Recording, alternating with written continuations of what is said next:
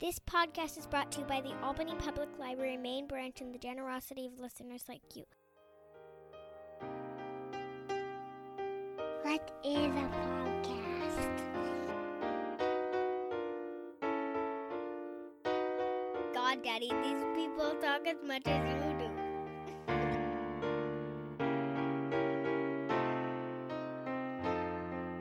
Razib Khan's unsupervised learning. Hey everybody, uh, this is Razib with the Unsupervised Learning Podcast, and uh, I'm here with uh, Rav Arora. Now, uh, some of you will have known his name because you probably listen to Glenn Loury and other people. He's been on these podcasts. Uh, he is a very, very young man. I think Rav, are you 20? Yes, 20. Okay, so he's 20. Um, and he's written a lot for the New York Post, Quillette, uh, other places. He's Canadian, uh, and he stays well, well outside of his lane, whatever that means. Uh, and you know, like I, have known him uh, for about a year or so. You know, we've corresponded, and uh, you know, uh, most people his age obviously are not writing for the New York Post.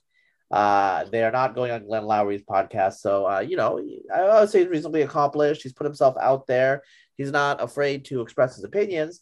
And most of you probably who know of him uh, have read his work on policy, on uh, you know social affairs of the United States.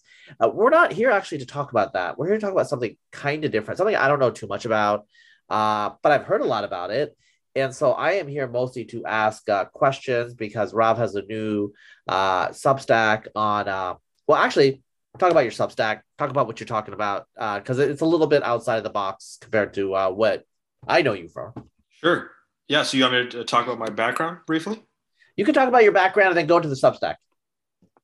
Sure. Sure. Yeah.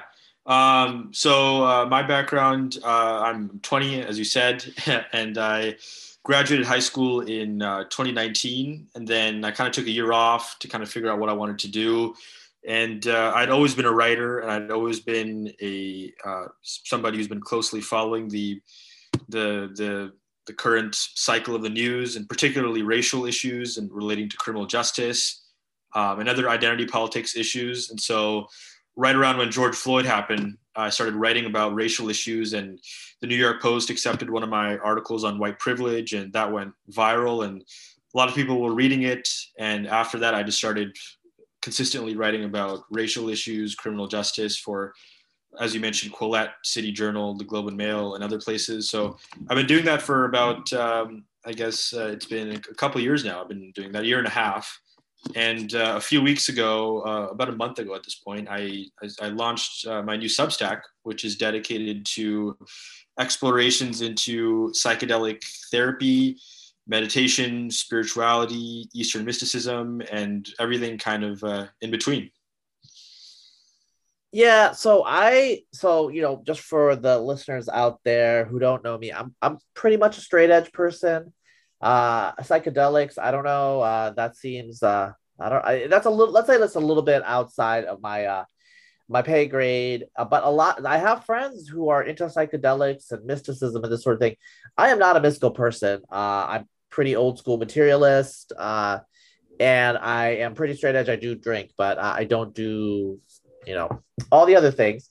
So I don't know anything about this, Rav. Uh, why is this a big deal? Why am I hearing about this constantly now? Because I am. You're not the first person that's brought this up with me. And people have asked me, like, have you explored psychedelics to get in touch with your spiritual side? And I'm what side is that? You know, but so can you talk about that? sure. Yeah. Yeah.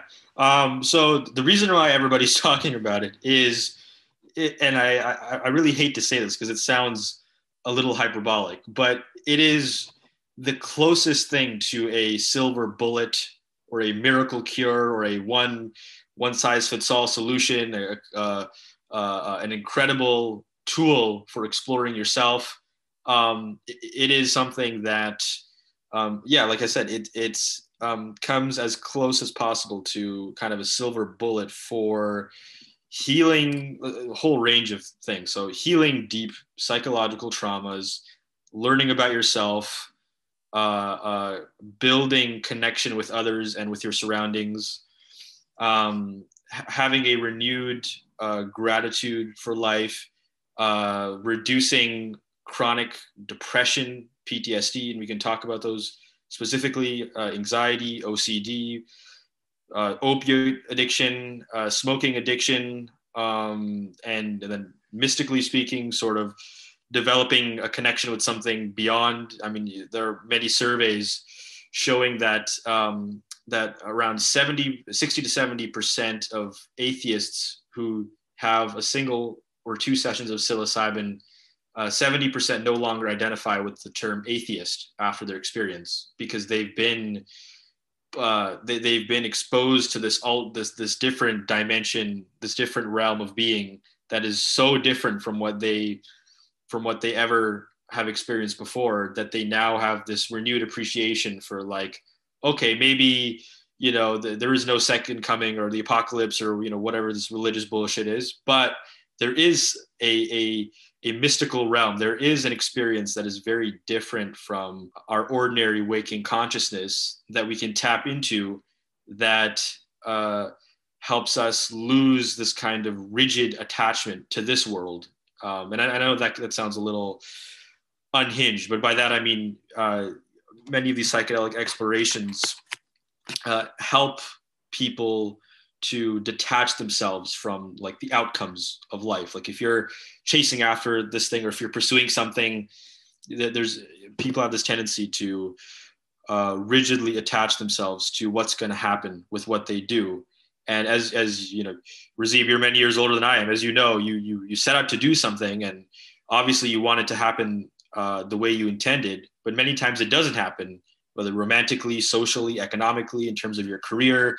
You don't get the dream job you wanted, or this girl that you loved didn't love you back, and then it's you're devastated afterwards. But through these psychedelic explorations, and I'm using very broad terms here, we can pinpoint some of these specific things that I've talked about. But that's that's just one thing that people gain from these psychedelic experiences is a renewed gratitude for what they have and uh, less of a fixation on the outcomes of their actions rather than their actions themselves.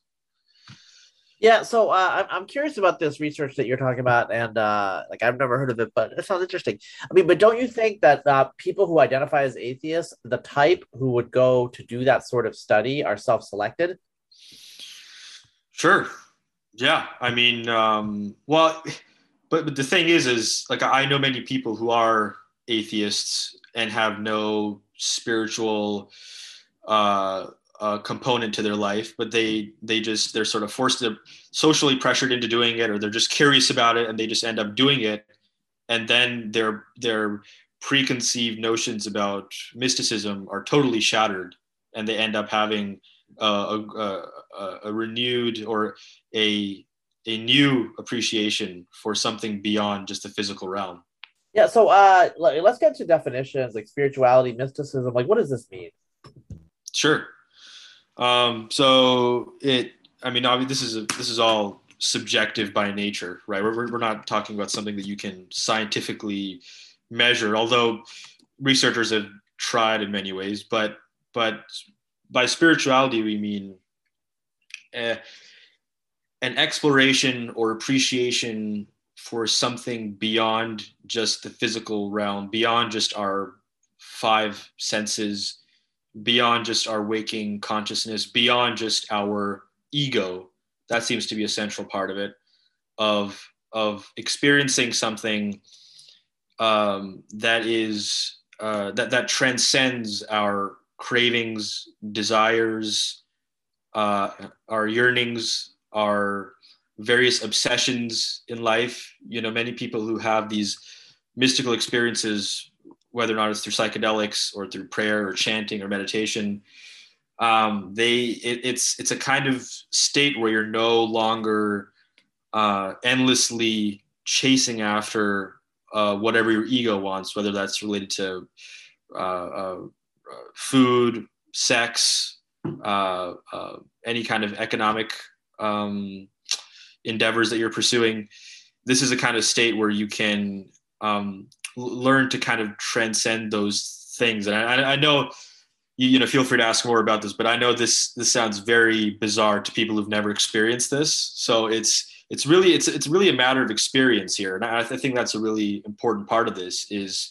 this this sort of um, way we're, we're conditioned for obvious reasons to conceptualize everything in our world and uh, use our rational thinking brain um, and, and and that's obviously how we navigate the world. That's how we finish degrees and get jobs and have social relationships.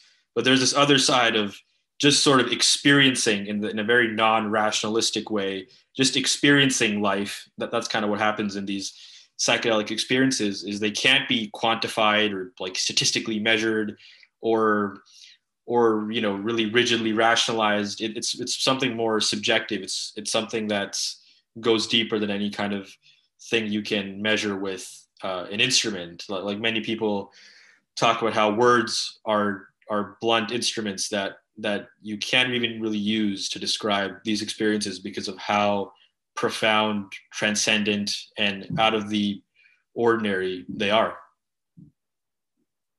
Yeah, I mean it's it, it, it's a little um so it's a little difficult obviously to put into words and you know and I've heard other people say this read things like this so it's you know um Ludwig, Ludwig Wittgenstein said sometimes you can't like talk about something or describe it but you can try to whistle it so it's kind of like the ineffable truths, uh, the intuitions, the hunches people have.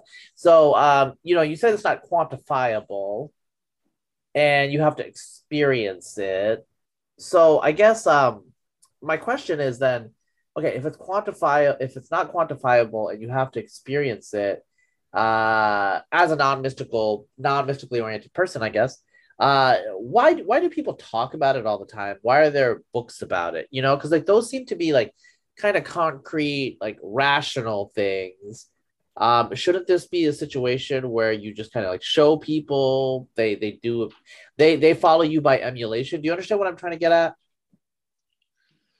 Yeah, yeah, yeah. Can you hear me by the way still? Yeah, you're good. Okay, yeah.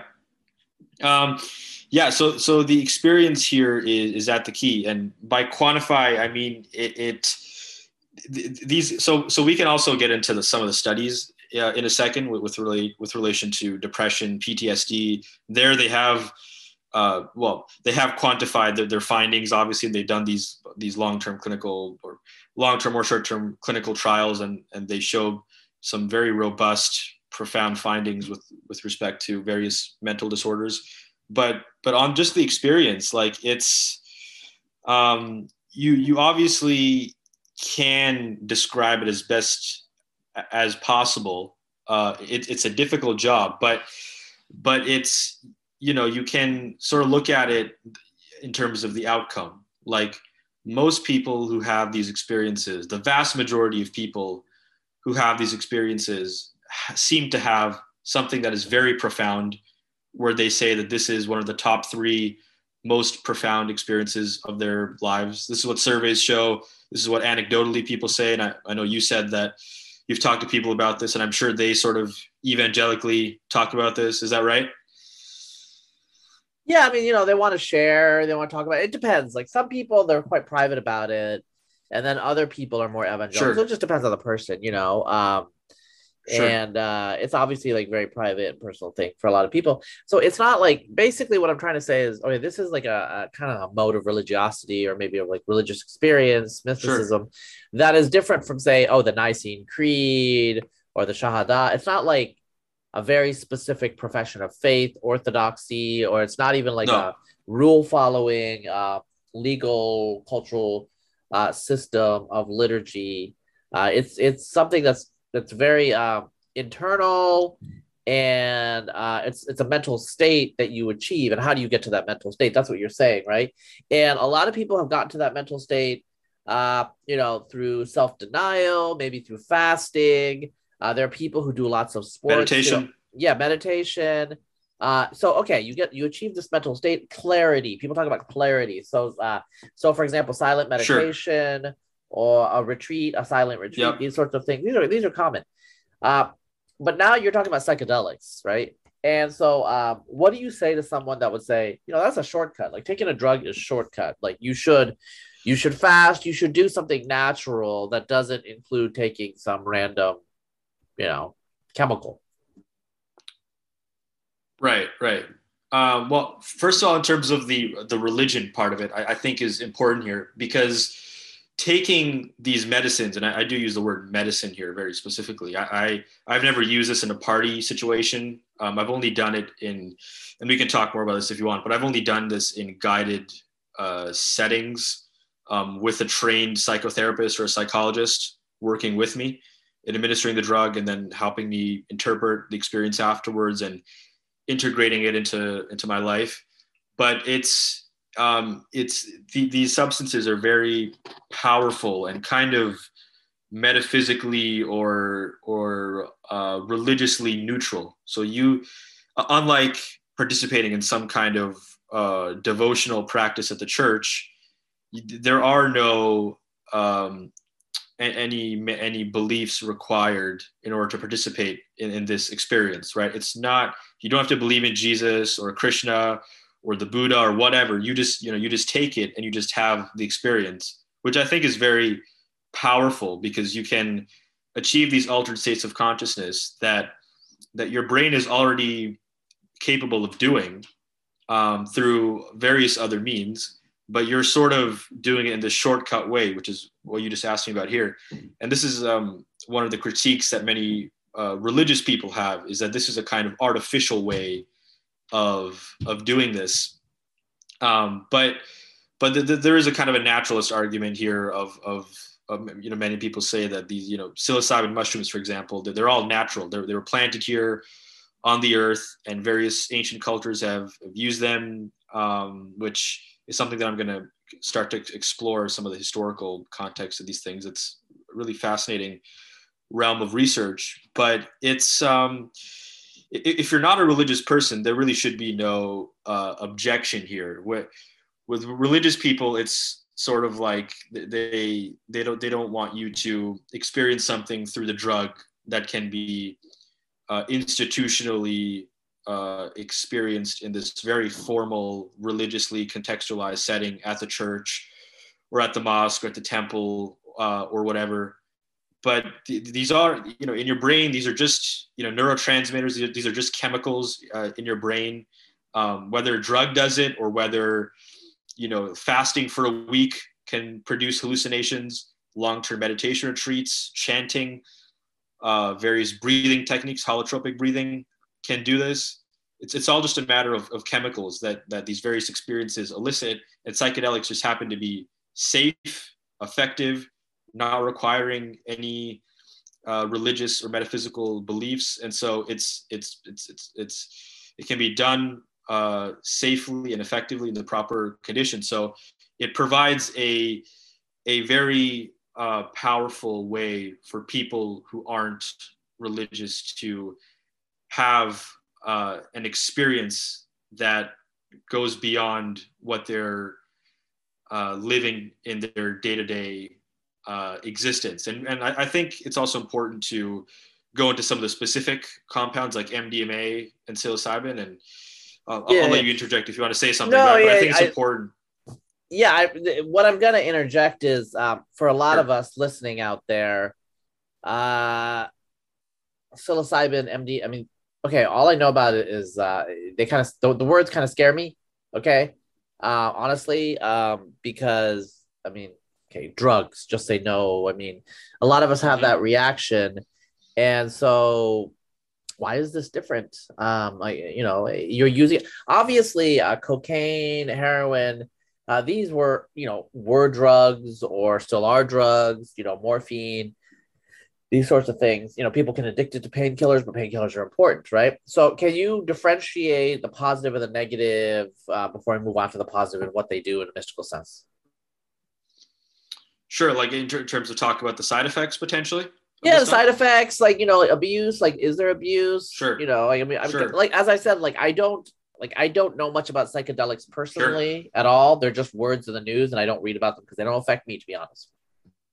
Sure, sure, yeah, yeah, and this is um, and there's a lot of uh, biographical story here with respect to me and how I got into this, um, and and this was one of the things early on uh, that was something that I was researching pretty rigorously was the, the safety profile of these things.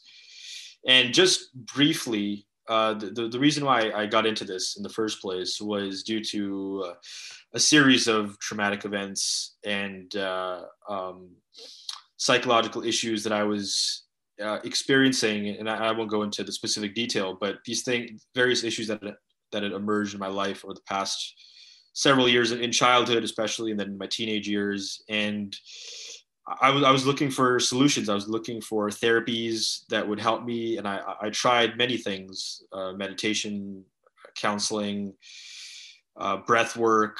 I and and some of it was just sort of a spiritual yearning too. Was sort of like sort of being interested, just naturally very interested um, about sort of altered states of consciousness as well. So it was very negative experiences that I had um, uh, compounded with these uh, interests I had in altered states of, of consciousness, which I was, which I learned a lot about in, in my own home with uh, my mom and my dad being of Hindu and, and Sikh background and hearing a, a lot about these altered states of consciousness through various yogic and meditative practices. But as somebody myself who's not religious in the slightest, I, I always um, w- was not interested in participating in any of those kind of things. But then as time went on, I, I realized like this is this isn't just bullshit. This isn't just superstition. Like there are like I know so many people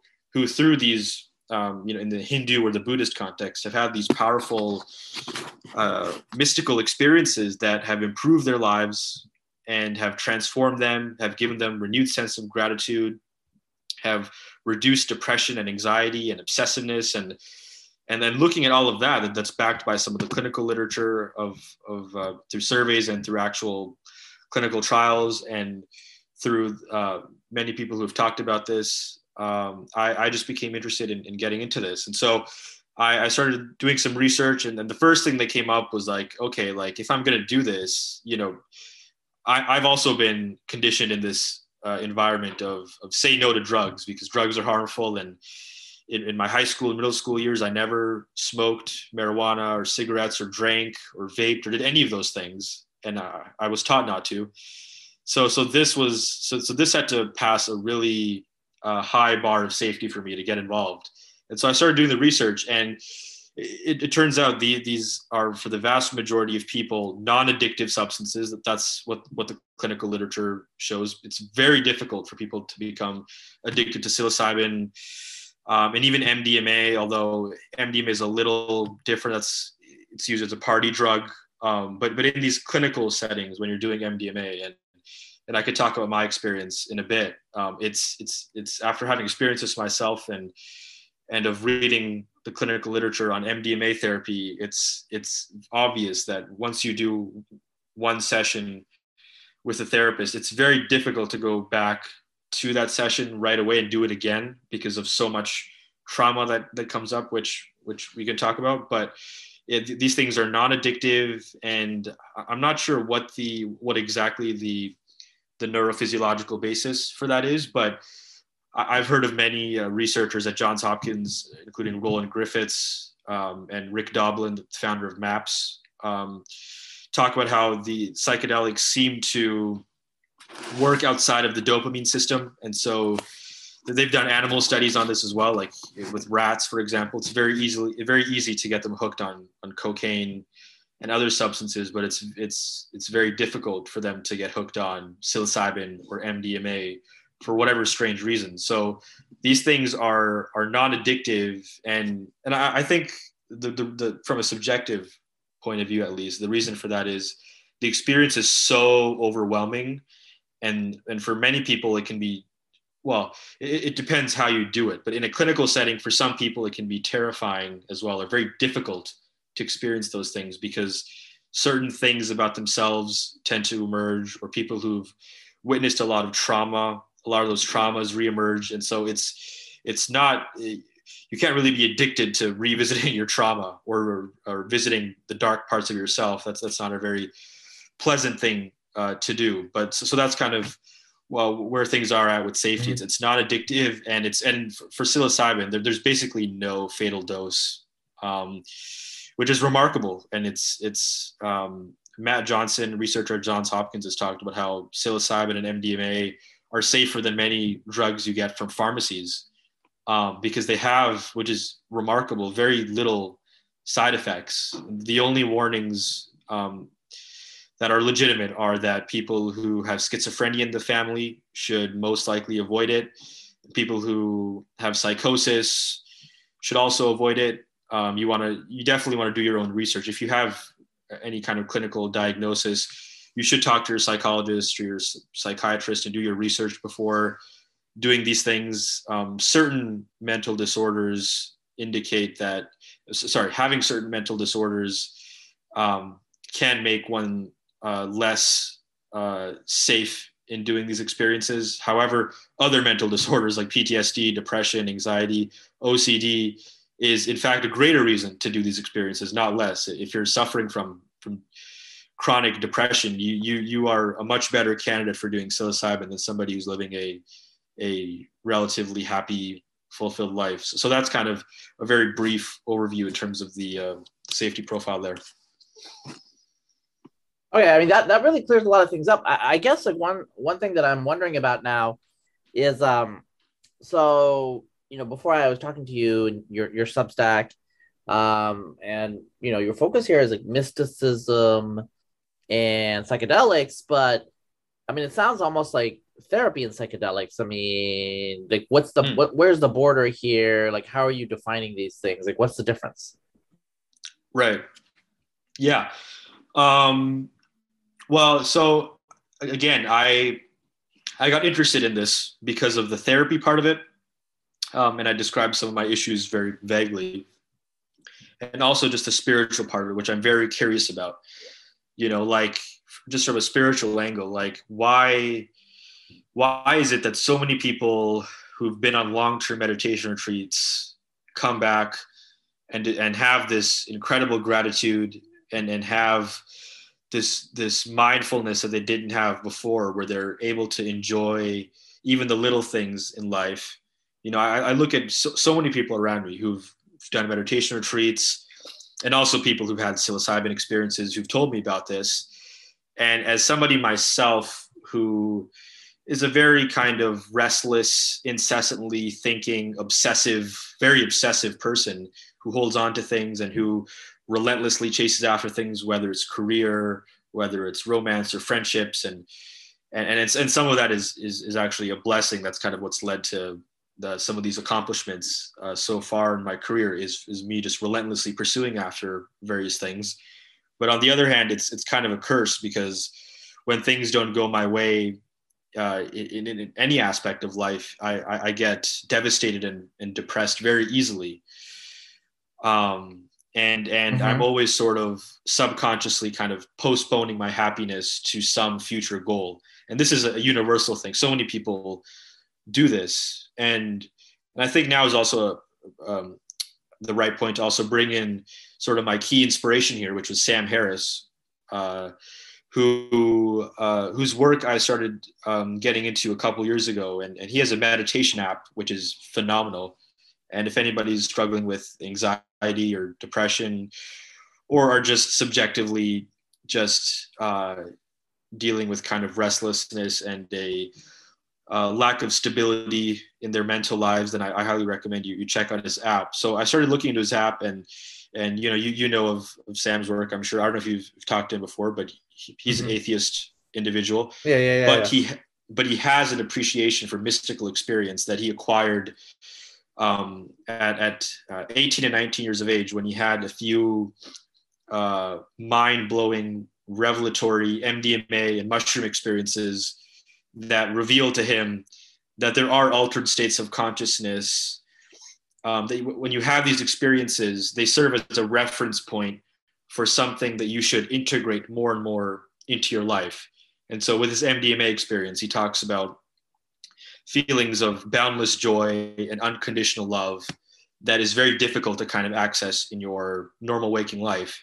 And so once you have that experience, it's it's not just that you are gonna it's it's a you know with MDMA it's a euphoric experience and and what many people describe, including Sam, is you feel this this unconditional love for for other people, w- without any kind of transactional reason. So it's not that this person gives you something and you feel love. It's just that you you want good things to happen to everybody for no reason at all. And and you even want that for your enemies and people who've done wrong to you. This is the experience people have typically on on MDMA. And they feel this in, intense gratitude and appreciation for their lives that they didn't have before. So, so then it's a matter of okay, what do you do with that experience? Like like that is that's such a powerful uh, experience that is very difficult to achieve in normal waking consciousness. And so, after these experiences, what people like Sam Harris have discovered is is that you can integrate these experiences more and more into your waking life. That these serve as kind of ethical and also like experiences that have an ethical and moral valence as well. Of like, oh, there is a state here where you can just love other people without asking for anything in return. Or you can feel compassion for people who've done wrong to you. Um, even the, the worst things possible, you can't have compassion for them. So how do you, so, so, so that's a very profound insight that again, is it's very difficult to achieve that in, in any normal waking consciousness. So these experiences provide a kind of, they help enforce a kind of moral foundation. And this is where Jordan Peterson's work on psychedelics is relevant here too. He's talked about how he's seen many uh, patients in his clinical practice and in his research. He's seen so many of these case studies of people who have um, two or three like psilocybin and MDMA sessions, and it provides them with a moral compass that they didn't have before that never went away. That's a direct quote from from Jordan Peterson. So so that that's just like mind blowing. Like that's so incredible. And then, like I was saying earlier, like I, I don't want to oversell this at all. I don't want to exaggerate or hyperbolize any of this stuff at all. But it seems to be that, that these experiences drastically improve people's lives and ethically inform their engagement with the world and uh, uh, with other people and um, and, and I, I, can also speak to some of my experiences in a second if you mm-hmm. want with with MDMA and some of the studies showing um, the uh, efficacy against PTSD and depression because because all of that is very relevant as well.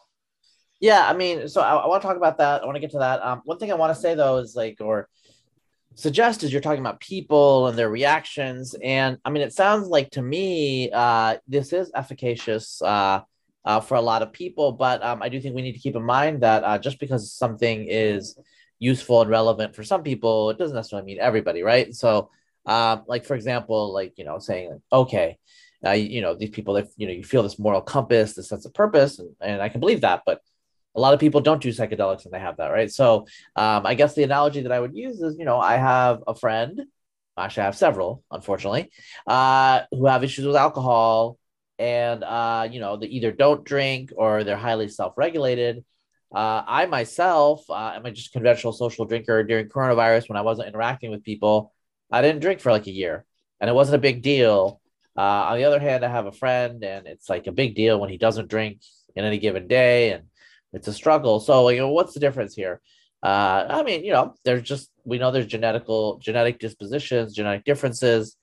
And so um, I can imagine a situation where, uh, you know, uh, some people, I mean, you know, there are people who are susceptible to depression for various reasons, sometimes trauma, uh, sometimes they're just biologically, biochemically oriented that way. And so I do want to make a suggestion here that, um, you know, uh, these, these psychedelics might be useful for a certain subset of people in certain contexts and maybe not for others. So uh, as, as we're talking about this now, in terms of people and what they've done. Uh, why don't you like personalize it a little and, and talk about your experiences and what you've seen, what you felt, what you've experienced? Sure. Yeah, and and I, I I think your caveats there are appropriate. That it's not everybody should take psychedelics. I would never say that. Uh, I, I don't think everybody listening to this podcast should just go and do it themselves. It, I, as I did it, and I'll talk about this in a second. It's it's something that I think has incredible healing potential, and because of that, it should only be done in settings that best promote healing. So, being at a party, smoking weed and drinking and dancing all night is not an appropriate setting for healing. okay, Um, and so I, I, encourage people to do guided experiences only. And uh, th- there's a huge underground scene, basically in every big city uh, at this point, for these uh, guided psychedelic experiences. Uh, usually, if you if, if anybody's interested, you uh, you know, I'm here in Vancouver, and I and I didn't have much of a hard time uh, finding somebody to to do this with, somebody who I trusted and was experienced and had uh, had uh, credentials and all of it. But if you just search up like psychedelic assisted therapy in uh, whatever city you're living in, you can find clinics, um, mental health clinics. Uh, uh, that offer uh, psychedelic assisted therapy, which is legal, which means that therapists and psychologists that that help you interpret your psychedelic experiences, which they are not legally allowed to administer, but usually once you find your way into these clinics um, if uh, you, you can uh, seek out these guided experiences um, which uh, again is not formally advertised but um, it is something that uh, many therapists and psychologists uh, offer uh, in these kind of clinics. Um, so in, in terms of my personal experience so i I'm actually in the process of writing about this right now, and I'm sort of keeping it low key at this point, um, uh, in terms of just the, the broader reach. Um, at, at some point, I'll, I'll consider doing um, some other bigger podcasts and shows, and, and, doing bigger articles and stuff like that, um, going deeper into the very specific experiences. But basically, what happened is, is I, I did MDMA therapy for my first session, and uh, I did it with a guide, and it was about a five-hour trip. And so I, I, I started. Uh, so so I, I went to the clinic, and uh, MDMA was administered, and it took about 45 minutes to kick in. And suddenly, I just felt this kind of uh, this this lightheadedness and this feeling of euphoria. And then I I laid down, uh, closed my eyes, was wearing eye shades, and there was some light music in the background. And the therapist's job there is just to uh, assure you at times if you are feeling anxious that everything is going to be fine. And also the therapist uh, helps you uh, interpret whatever is coming up in that experience. And it's it's very difficult to to uh, guide the experience yourself. Things just come up uh, by themselves that you can't really control um, which can which does sound kind of terrifying to certain people but with MDMA, what happens is it decreases activity in your amygdala, which is the fear center of your brain, and it floods serotonin to your brain. And so that gives feelings of euphoria and joy and happiness and love. And it increases activity in your hippocampus, which is involved in memory processing. And so what that does is it allows your brain to uh, better, more safely uh, and in a more warm and welcoming and loving kind of way revisit any kind of traumas in your life. That's basically what those things translate to the amygdala, the hippocampus, the hippoc- hippocampus, and the serotonin. Is that's kind of clinically, if you want to look at it, that, that's kind of what happens in your brain.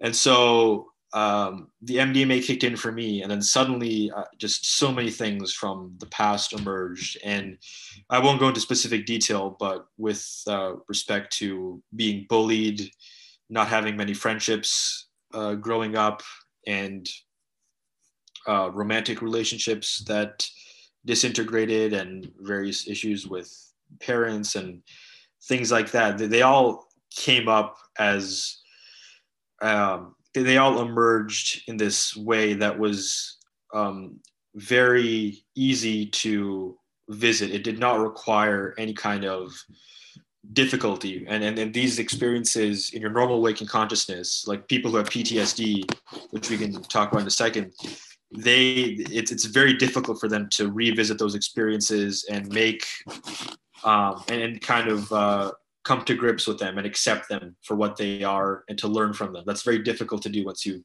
witness some kind of trauma.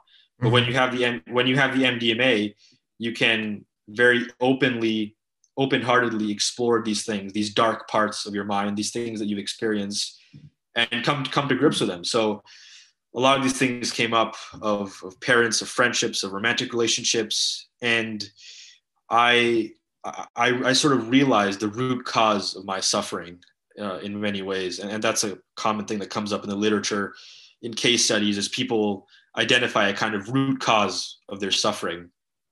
And uh, again, at this point, I don't want to go into the exact specific details, but basically, I, I sort of realized that a lot of my suffering right now in this point, a lot of the depression, the anxiety, and the obsessiveness was a kind of uh, learned behavior early on in childhood from seeing my parents attract in a certain way and friendships that that didn't work out and being bullied for so many different reasons in various ways. All of those experiences led me to kind of be in this state right now where i'd sort of internalized this message that life is just about uh, life is just about working and achieving things and just running on this constant treadmill one thing after the other. And it's your happiness is contingent on career achievements on relationships working on achieving various things. Whereas uh, there's a kind of deeper uh, appreciation a deeper kind of well-being that that Sam Harris talks about for example that is kind of independent from whatever you achieve or don't achieve in your life. And, and that's a, a common thing in, in, that uh, many mystics and sages have, have spoken about throughout the ages is this kind of level of equanimity and of, of uh, well-being that you can maintain uh, before anything good happens to your life, before you get the girlfriend or the wife or the house, or before you become rich and you achieve all these things. And for me, that that's really powerful because uh, somebody at this age who, objectively speaking, has accomplished a lot, I'm still sort of, and this is a kind of a spiritual crisis for me, is I, I'm always looking for the next thing and always jumping for the next thing to achieve. And I'm never able to be at peace with kind of what's in front of me right now. I'm never able to just be satisfied with what I've achieved in this moment. It's always about the next thing. And, and, and that's just not me. I'm, I'm sure many people listening to this can can relate to that. And so the MDMA experience showed me that there is something deeper here. There is a way of being that is very different from what I'm what I've been conditioned to believe through these traumatic experiences since childhood. And so experiencing that was was seriously like the, one of the most profound experiences of my life. I mean, uh, in the past several years, probably the most profound experience that I've that I've ever had. And I've been integrating that with a counselor afterwards and incorporating that into my meditation practice. And it's only given me sort of more hope for some of the issues with depression and anxiety that I've been facing. And uh, and so yeah, it's it's a really powerful thing that is safe and effective and has helped so many people. So it's it's it's a great tool for for healing these deep traumas. Yeah, so um, I, I hear that, and you're not the only person that has talked about this sort of thing, or you know, I mean, obviously at length. This is the first conversation I probably had about this, but people have alluded to this before. But you know, um, you're talking about like you and us, and it's kind of um focused on the human individual and kind of repairing ourselves in a way. But um, what about psychedelics, uh, like in terms of spirituality, metaphysics, mysticism? Uh, do you think, uh, I mean, do people who take psychedelics, do they get a sense of the world out there, like a deeper perception of objective reality? Of objective reality? Just say reality. Sorry, say that you just broke up there. You say objective reality? Yeah, objective reality or just reality. I'm, I'm, I'm basically, sure. I, I want, I want to like, um, I want to close out the conversation by talking about like, okay, so you take this stuff, and people have told me like it accesses different dimensions, all sorts of words, right? What does that mean? Because that's obviously not about just a you know, like there's drugs you take that affect you internally, and then there's like, you know, this is a drug you take that also affects your perception of the world. Mm. Mm. Okay. Yeah.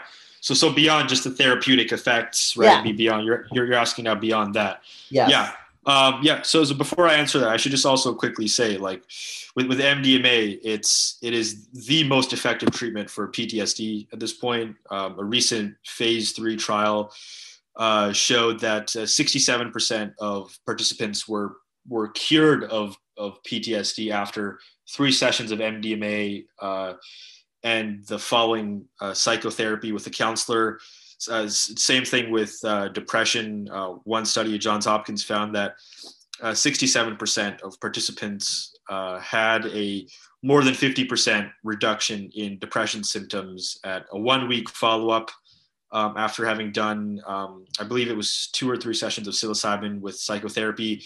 Um, and 71% had 50% had a significant reduction in depression at, at a four week follow up um, and about half of participants were were were permanently cured of depression, which is incredible. So, so so that that's sort of that's just two things in the clinical literature, which is which is mind boggling for for any psychiatrist. Like, this is far more effective than any antidepressant or any other drug that's out there in the market for, for PTSD or depression or smoking addiction or any of these other things. Um, okay, so in terms of the spiritual part of it, um, it's it's interesting. There, there's so so so this I can't obviously quantify the way I just did with these uh, research studies, and and that poses kind of a challenge for me as a journalist as well as somebody who is very rational who is very statistics oriented. And it's interesting. Many most people who know my work know me as somebody who brings kind of facts to the conversation w- with respect to race criminal justice and these woke issues where where the far left has totally abandoned objective reality in favor of all these you know multi- multiplicity of interpretations and have gone into all these abstractions and all these esot- esoteric left-wing academic theories and, and they're not actually looking at things they're not actually understanding how human behavior works and actually looking at policies that work with with respect to like criminal justice and like releasing offenders and uh, holding criminals accountable for their actions and all these things. So that that's kind of like the the crux of my work is is bringing kind of reality to this uh, to many of these hot button subjects surrounding race and identity that have been so devoid of of objective reality um, but but that but but i don't think you can just live your life fully in this objective thinking mathematical scientific realm right that's kind of where i've been you know kind of my whole life at this point. point and I know I'm young, obviously, but but this is kind of where I had the spiritual yearning of like I'm, I'm hearing all these people, uh, whether it's in the the religious, whether it's in Hinduism and Buddhism, studying some of those uh, texts, which I'm doing right now in university, looking studying it, studying Theravada Buddhism and uh, the history of psychedelics as well. Like like people are having these experiences, um, spiritual, religious, or even atheistic people like Sam Harris, who I'm very inspired by, who, by the way, I also just recently uh, interviewed on my Substack if people want to check that out um, at length, talking about uh, meditation, about suffering, about fantasies and achieving goals, and all those interesting things from a very spiritual perspective that, that Sam brings. Um, but but with these experiences, it's p- people commonly describe having a psilocybin or a DMT experience um, which they feel like is more real than reality itself. There's so many people describe that. I'm sure you've heard of that at some point. Which, which, at this point for me in this stage, I, I don't know what to make of that because I've never experienced it. But it it seems to result in at least one good behavioral outcome. And then this is something that I'll, I'll, use Joe Rogan as an example. He talks about having done DMT several times, and he's far from from anything religious. He totally rejects religious dogma, Christianity, Islam, Hinduism. He, he's he's somebody that you know has many people on and has a very rational discourse, as many people know. But he's had these DMT experiences that he says, in effect, um, make him realize that a lot of these issues, a lot of these Twitter wars and beefs online and these aversions and, and hatred towards other people and all these various conflicts in life are incredibly trivial. That that's kind of one of the things that he said he experienced um, in, in, this uh, in some of his DMT experiences, where he access something beyond his physical realm. And and he said he this is a common experience with DMT is you experience these other entities. Um, he describes it as these court jesters. Many people call it the machine elves. That's what Terence McKenna uh, uh, described it as these machine elves.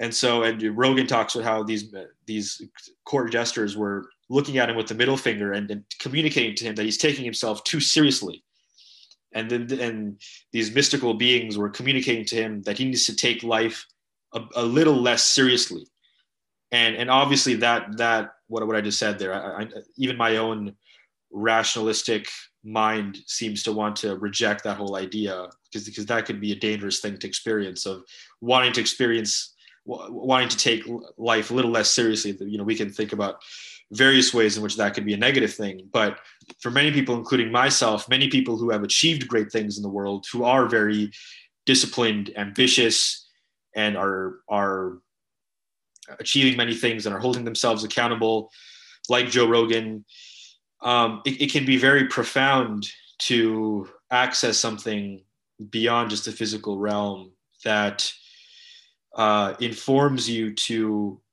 be less obsessively attached to people and things in this in, in this world.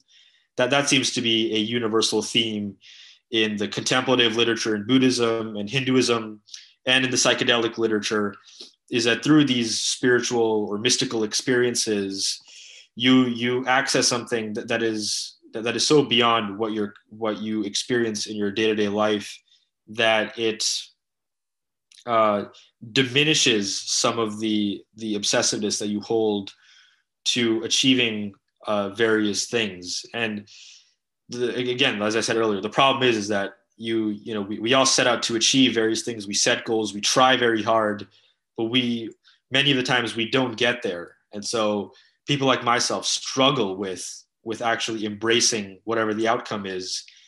Um, and, and obviously there's room for improvement and of doing things differently but e- even if you put in your maximum effort, there are certain things that are just not going to go your way. Tragedies are going to hit your life. People are going to die around you. Your loved ones will eventually die. So many negative experiences are out there. And so these mystical experiences that people have tend to uh, diminish the magnitude of which uh, suffering is uh, suffering affects your life in, in various ways through various tragedies. So that that seems to be a, a common denominator uh, in these experiences, which I think is is very powerful. Yeah. So I mean, you know, talking to you, uh, it's interesting because uh, you know you keep using the word experience. So obviously, you know, we've spent I don't know, yeah, we spent a fair amount of time talking here, and you know, there's going to be more talk uh, about um, about you know MDMA and and psilocybin, whatever the, these you know psychedelics. There's gonna be more talk about it. People are gonna read about it. They're gonna they're gonna talk about it. Um, you have convinced me that, uh, or you know, I have thought about it deeply, but um, I don't know if I'm gonna try them ever. But um, obviously they're not dangerous. They're not cocaine. They're not LSD. So um, I think that this is gonna be something that's on our cultural radar. Now here in the United States excuse me, we're legalizing marijuana. Um, it's all over the place. You can smell it. So, you know, this is the 20th century. It's not the 1990s, it's not the 1980s. Uh, I don't know um, where we're going with this, but I think we do need to engage with it. And I, I really appreciate you coming on and, you know, I mean, legitimately educating me because I, you know, these are one of the things that people talk to me about, and I just kind of tune them out because it's not my deal. But, um, uh, you know, I think you're a serious person and you're trying to make a serious case here that we do need to take this seriously. And there are a lot of people, my generation in particular, um, you know, we were raised a certain way uh, to think about psychedelics and uh, drugs, uh, mind altering drugs in general.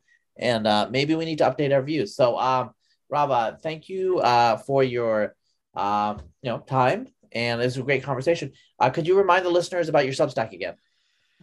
Yeah, so yeah, I should briefly talk about that here. Uh, the Substack is this new project for me in which it, it's going to be a mix of doing a lot of deep investigative reporting um, into the current uh, clinical studies that are being done with a whole roast, a whole host of substances ranging from DMT and psilocybin and MDMA, looking at all sorts of um, psychological disorders. So I'm going to be investing a lot of time and energy into that, and so I'm. That's why I've created the Substack uh, to help uh, start uh, financially supporting me in this new uh, endeavor, which is very important, and that's why uh, paid subscribers are important. So I can uh, invest more and more time into doing a lot of this research and talking to people within the industry because it is very difficult to access and it, is not something that you can just do sort of online through a computer. These things require access to these these therapies, which are very expensive, um, and so that's kind of where I'm also intending to bring my readers on this kind of long term journey uh, with with myself. Is I'm going to put myself in these positions and have these experiences. I've already done MDMA once, and I've I'm putting out an essay. Um, I think by the time people listen to this podcast, they can find my essay on uh, microdosing psilocybin, having a just a, a microdose uh, of psilocybin, and, and, my experiences with that of heightened mindfulness and of awareness and of, of, of gratitude and, and all of that. And so, my future explorations are going to be in uh, a second session of MDMA that I'm going to be doing soon, and then eventually a full session of psilocybin and eventually DMT for the next couple of years. Um, just various firsthand experiences that I want to come back and share with readers what I experienced and inform them in their decisions and potentially change some people's minds, uh, bring other people who may be skeptical along with the journey. So, this is going to be a, process of self discovery that I think is going to be immensely useful for many readers who like like myself like yourself who are not religious who are not sort of mystical in their traditional ways but at least in my case spiritually curious inquisitive about these altered states of consciousness and of and of also like uh, like we've talked about of uh, healing these deep wounds healing depression anxiety which there are really no effective treat, treatments for at this point. And these psychedelic therapies done in the proper settings seem to offer um, a lot of uh, therapeutic uh, potential. So I, I, encourage people to uh, subscribe to the, the Substack and become a paid subscriber if you can to help fund some of the, this deep investigative uh, work. And,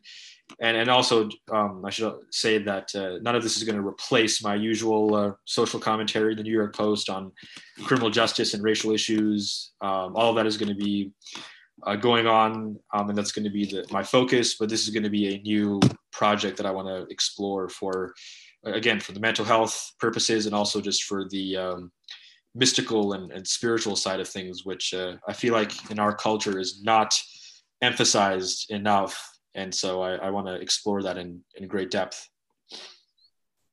All right. Um, okay. Well, it was great talking to you, Rav. And uh, uh, I wish you the best of luck on this new endeavor and all the different things you do. Um, and uh, yeah, I think um, a lot to chew on and think about from this conversation. So thank you again. All right, thanks.